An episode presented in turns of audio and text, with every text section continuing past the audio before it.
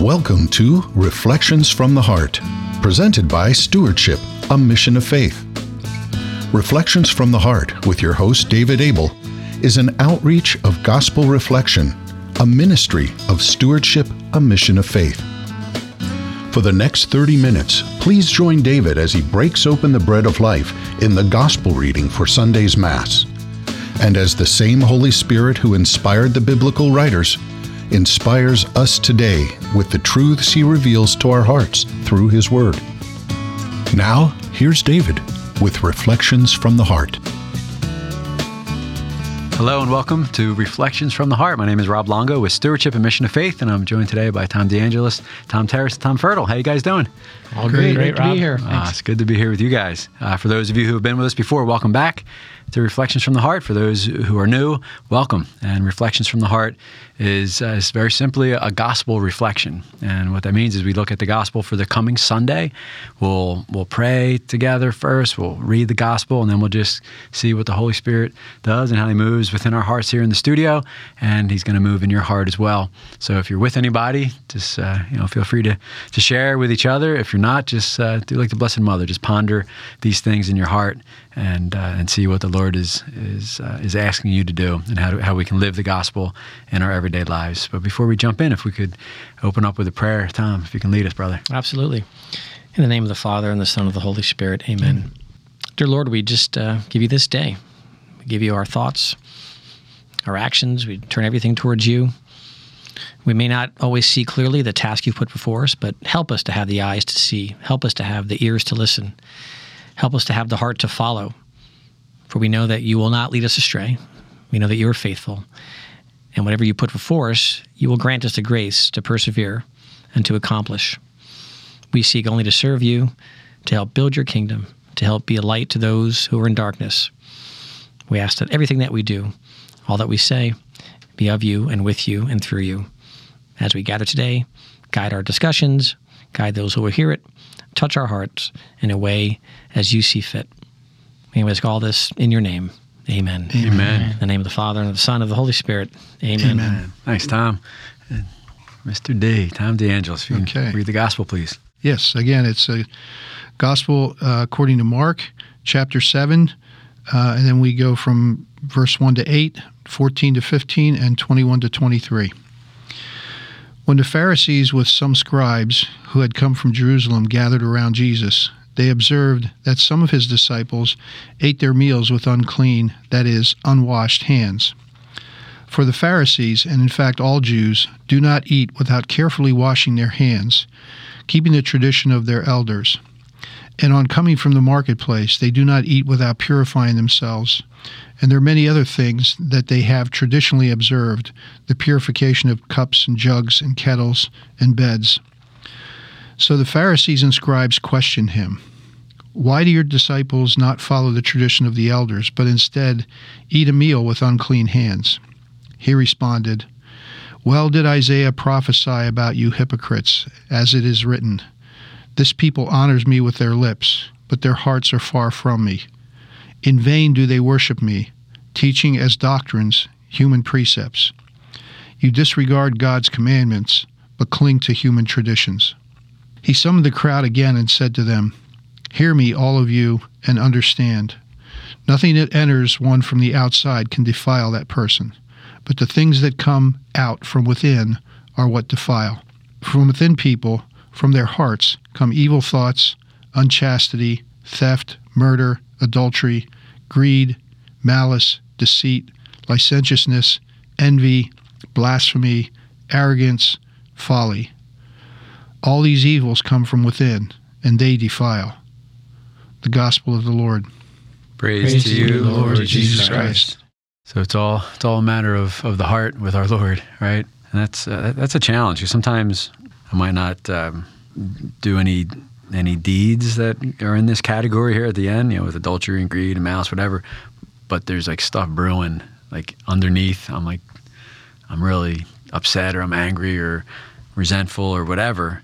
Um, but he, our Lord, He sees my heart, right? So, um, so I need to, I think I just need to spend more time with Him, especially in adoration. Just, just go, just be with Him, and and ask him, the uh, the the divine cardiologist, right? Ask him to mm.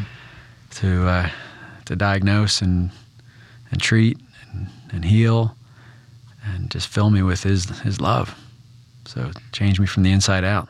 Yeah, I think it's it's helpful when we uh, when we use terms like heart. You know, there's a lot of people will will look at that and they'll say, well, you know, it's just it's just the way we feel about things. It's just the heart. But actually, in the uh, in the New Testament, the word heart is often uh, used to refer to the head and the heart. So you'll notice it.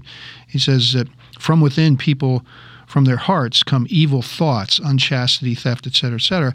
You know, plottings. Uh, so we tend to look at the head and the heart as two different things, but in fact, in this context, the heart really refers to our inner life, and because it does refer specifically to evil thoughts and things that that actually that we would plan or premeditate ahead of time. So you know, envy, licentiousness, deceit, some of those things that come not only out, they come out of our heart, but they also come out of our thoughts and they're part of our inner life.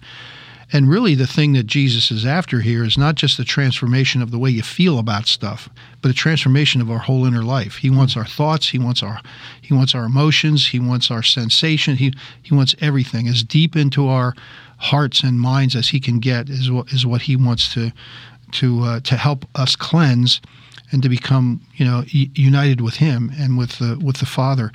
So I think that's important. But um, uh, that always kind of used to puzzle me for years until um, I read. I think it was a priest I was reading that uh, had some philosophy on this point, and it really is very helpful because it really is our whole inner life that we have to be converted, and not just the way we feel about things. And a lot of people will just look at their feelings and say, "Well, my thoughts don't count. You know, my thoughts are my own. They're not." But God wants everything. He wants the whole inner life to be converted. And that's what Jesus is talking about. That's where uncleanliness comes from. That's where we're defiled and the you know the development of that inner life the development of that prayer life et cetera i mean those things take discipline they take mm-hmm. you know right, control right. they take willpower which then leads us sometimes back to why we do some of the things that are on the surface. You know, like my like when my kids say, "Does Jesus really care if I you know eat meat uh, on a Friday or, or if I'm fasting during that?" It's like, no, God does not have some divine scorecard up there going, "Oh, you know, Rob, you you know you didn't uh, you know fast on Friday."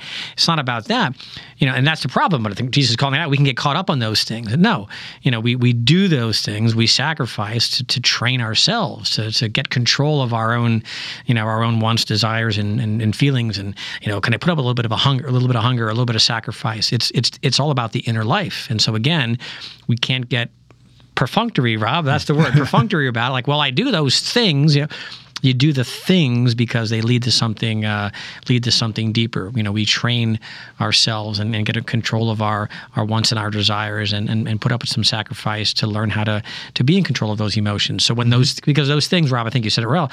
You know that all those little uh, things that we you know we don't do, those thoughts they're going to come around and they're going to knock on the door. Mm-hmm. And um, you know, if I don't have that that uh, that personal prayer life, that that inner spirituality developed, I'm going to be you know easy prey for those things. So uh, we do some of those perfunctory things um, as practices to to train us. You know, why does that center on that football team practice hiking that ball? You know, like a thousand times a week. So when the chips are down and it's fourth and one, you know, right, then they're ready for it. So we practice so we're ready for the challenging times, and it's very easy to not do that and only pray when it's you know when there's something bad going on. No, you know, we develop our spiritual life during the peaceful times. So when things are challenging, you know, we're ready. Yeah, I was struck too. And the, actually, the first sentence it says like when the Pharisees and some of the scribes who had come from Jerusalem gathered around Jesus, and they observed. So they they gathered around him, and they couldn't see who he was. They couldn't see it. They couldn't see themselves because they're more focused on everybody else. Mm. So they couldn't see Jesus, and they couldn't see their own sins, which is what Jesus is kind of pointing out, you know, the envy and the arrogance and all that. They couldn't, they're blinded to what, who is in front of them and they're blinded to them, to their own inner self, their, their themselves. They couldn't see themselves.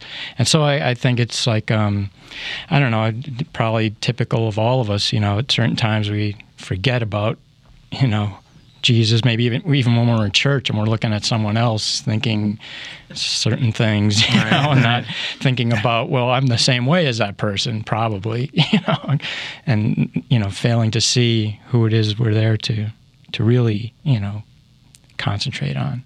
It- It's interesting you said, Tom. If we're if we're blind to Jesus, or they were blind to Jesus, um, then we are then we become blind to our own our own sinfulness. Yeah. Right? Because Jesus is the he's the way, right? He's the way, the truth, the life. He is our model. He is uh, the leader that we're supposed to be following. So if we're blind to him, we're absolutely going to be blind to, to our own sinfulness.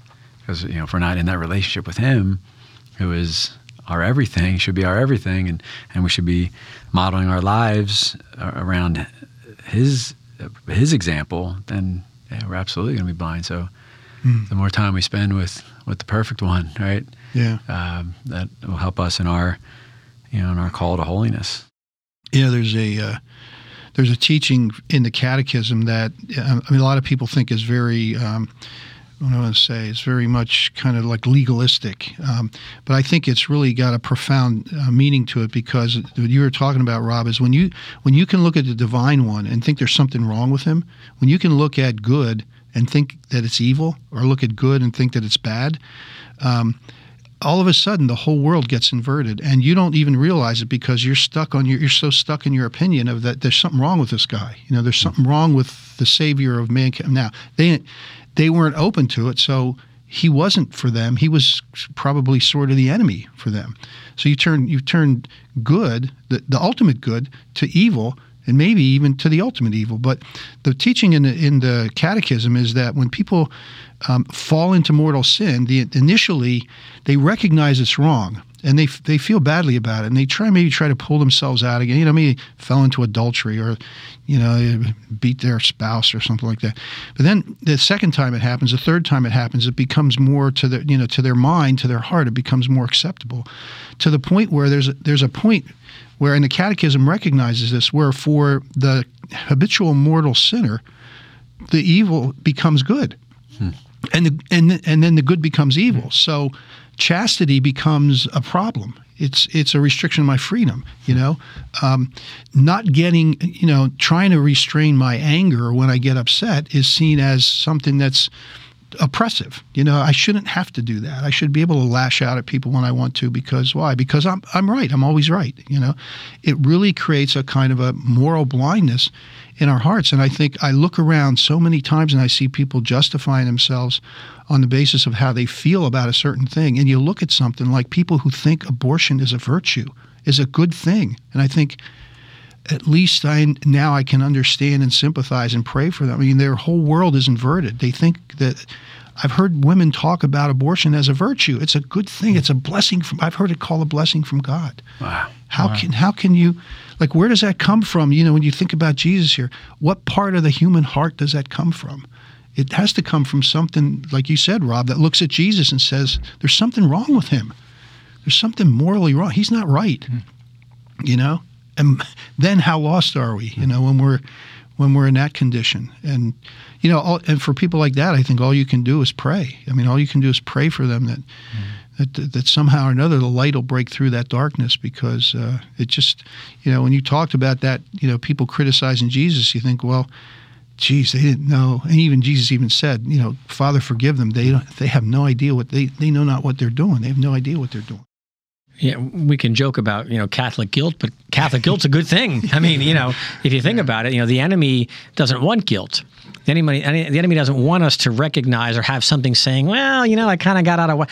No, they want, like you're saying, they, they want. He wants us to to embrace, you know, the the opposite of the good. He wants us to embrace the evil and think that it's whole and right, because then then then we're hooked. You know, as long as we have that, as long as we have that, you know, that that guilt or that nagging feeling, then we're, you know, then, then there's a better chance for redemption or recognizing that we've done wrong and we turn for forgiveness. No, better yet, that we are convinced that this is the right way and this is what Yeah. we want. You know, he he, he wants he wants he wants advocates. He wants people doing his will. You know, you got go back to the the Screwtape letters. You know, I think one of the greatest writings ever. You know, with um, uh, you know C.S. Lewis. Tom, you were saying about church. I said, you know, that the enemy doesn't want you to not go to church.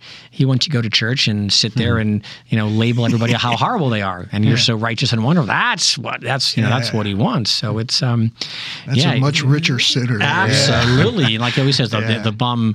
You know, not, not to be uncharitable, like he says, the bum in the street, you know, in the gutter doesn't that, that means nothing to the enemy. Oh, give me the holy person who's at church, you know, going through the motions. You know, see, I go, I put I put my envelope in the box, and I, you know, I went to the, you know, the, whatever the the you know the parish, you know, being I do things in the church, but my interior life, you know, I am vengeful and deceitful and all these types of things. That's that's uh, prime pickings for the enemy, no doubt, no doubt. You think it's possible that that the uh, the sin, you know, sin is all, you know, it's it's all bad, right? But the, could the horrific sin of others blind us of our quote unquote little sins? You know, like where we so, are so focused Oh, on. yeah. Oh, the the I'm sure, splinter in the beam in the eye. Yeah, yeah, exactly. yeah, yeah. Right, right. Um, Yeah, and because I, 'cause I think that's a distraction. Like that, the, the evil one probably loves that too, right? That we spend all this time talking about other people's grave sins, and you know, it, it- there's two choices at the end, right? It's, it's, it's well, the last four things, right? Death, judgment, heaven, hell, right? So it's either like a big whopper is gonna, you know, Yeah. send you down the wrong road, or a bunch of little, the accumulation of little ones. But we're either gonna go one or two places. And uh, and God, through His love, gives us free will. We can choose Him and choose to live for Him, choose to accept His mercy, but choose Right. to be open for Him to shed light on our own sinfulness, not anybody else's. Um, so I think uh, you know we have to be careful of that too. Yeah, I, I think too. There's this there's this perception that people have that when they're a little sinner, that there's it's still okay for them to criticize big sinners, you know, and to kind of feel smug about the fact, well, at least I don't do that, you know. But the very act of doing that is already putting you in kind of in their camp, you know. I mean, you, okay, so I don't commit adultery. I haven't murdered anybody. At a, you know, you go through the big list, the big mm-hmm. list of big things, and you see other people who have do the, you know, people that are out promoting abortion or, you know, they're, they're running around on their spouse and stuff like that. Well, at least I don't do that. But that in and of itself is a problem. I mean, that comparison, that, that's the that's the what the evil one is after. You know, and the other thing I remember years ago when people started haranguing others about Catholic guilt, you know, and I, re- I remember I heard I think I heard this from a priest one time and he said, you know, Catholic guilt is not really doesn't really feel that good. He said, but when you consider the alternative, it's actually pr- pretty good. You know, the alternative is you don't feel guilty about anything. It's mm-hmm. just you go you literally go to hell in a handbasket. You know, as opposed to Catholic guilt is designed to make you do the right thing. I mean, it's guilt for a reason, and when you lose that, then you're again. It's like the what Jesus calls the blind leading the blind. You know, and then both fall into a pit. And then, So- and I think it's the timing of it. So if uh, if our Lord is giving us the, this gift of of that feeling of guilt, and uh, you know, the, the the quicker we notice and realize that wow, I was I was off, you know, that that's good. That you know, Yeah. shows progress in our spiritual journey. But I also heard it said that if you know, guilt's a gift from God. But if it lasts for more than three seconds or five seconds or whatever to, to get you to turn, then it could become a, a real tool of the enemy you know, to, to take you down that road of shame and, you know, so it's, you know, it, it's that gift, uh, you know, an informed conscience, right? Then we feel that and hopefully we'll amend our ways, our thoughts, our actions. But if we allow our, you know, allow the enemy to, to take us down that road, it could definitely lead to some things that, in some places we don't want to go. Right. If I'm if I'm feeling guilt, that means I've I've done something, and I, I need to rectify that. So if I just if I let that go, I don't go to confession or make amends with whomever or whatever it is, then it becomes a club that I beat myself up with. So mm. right. I mean, we, mm-hmm. when we do wrong, I mean, the whole point is that we turn away from that sin and, and you know and, and and strive to do better. But you you have to, it has to be dealt with. It's not something right to, to keep hanging around, or it, it, Yeah. it will drag us down. Well, Um, yeah, go please. And more to the point, it's not so much the guilt that needs to be dealt with because that's the symptom. The- Right. What the did I do that- underlying, yeah. whatever's causing the guilt is what Mm-hmm. needs to be dealt with. So, to your point, Rob, I think that's true. Um, y- you know, if you're if the guilt lasts too long. It's not the fault of the guilt. It's the fault of the fact that you haven't taken care of the thing that Thing was causing the yep. guilt in mm. the first place.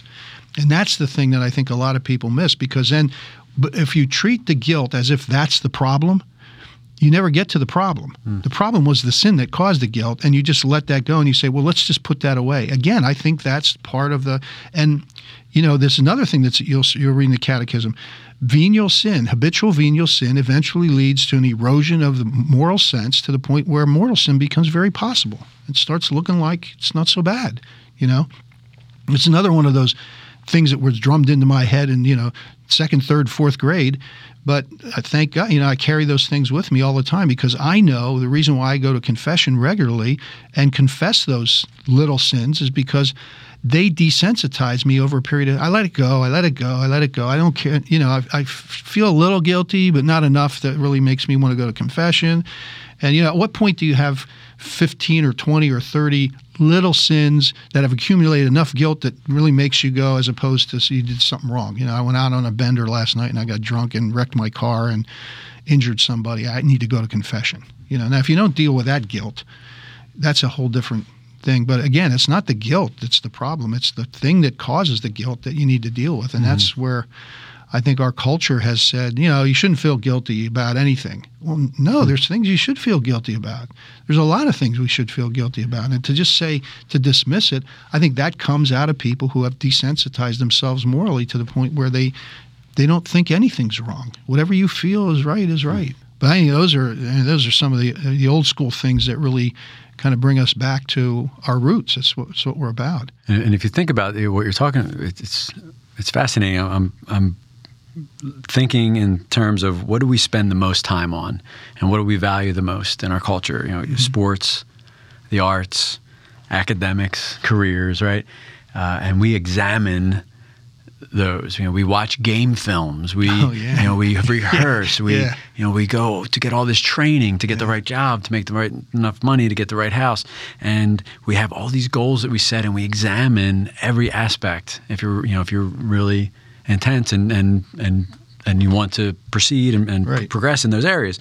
But what you're talking about is examining just our, our life. You know, yeah. so it takes time to do that, and sometimes accountability with someone else looking in, like we have right. in all these other areas. We have directors in arts, yeah, we have, have the coaches, coaches we have teachers, yeah, we have right. we have you know leaders in our in in, in, our, in our, our workplace. Um, but how often do we do we do we take sin that seriously. Right. Not, and, and, our Lord doesn't want us to focus on that, but He, like, how, virtue. How often do we take virtue that seriously? That we want to ascribe to a virtue that is beyond what you know anybody expects. You know, where, where people are, ah, you don't have to be that.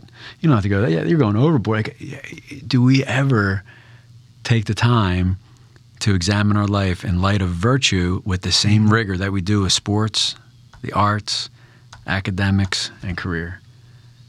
You know, so I know I need to. Well, and that's you know that's one up. of the things that I, I grew up with. That was part of our moral life, our moral training when, I was growing up back in the fifties and the sixties, and so and it carried over into sports. It's one of the reasons why you know we, we used to have a lot of good Catholic football teams in the diocese because it's the same process. It's just you're doing it in athletics instead of doing it.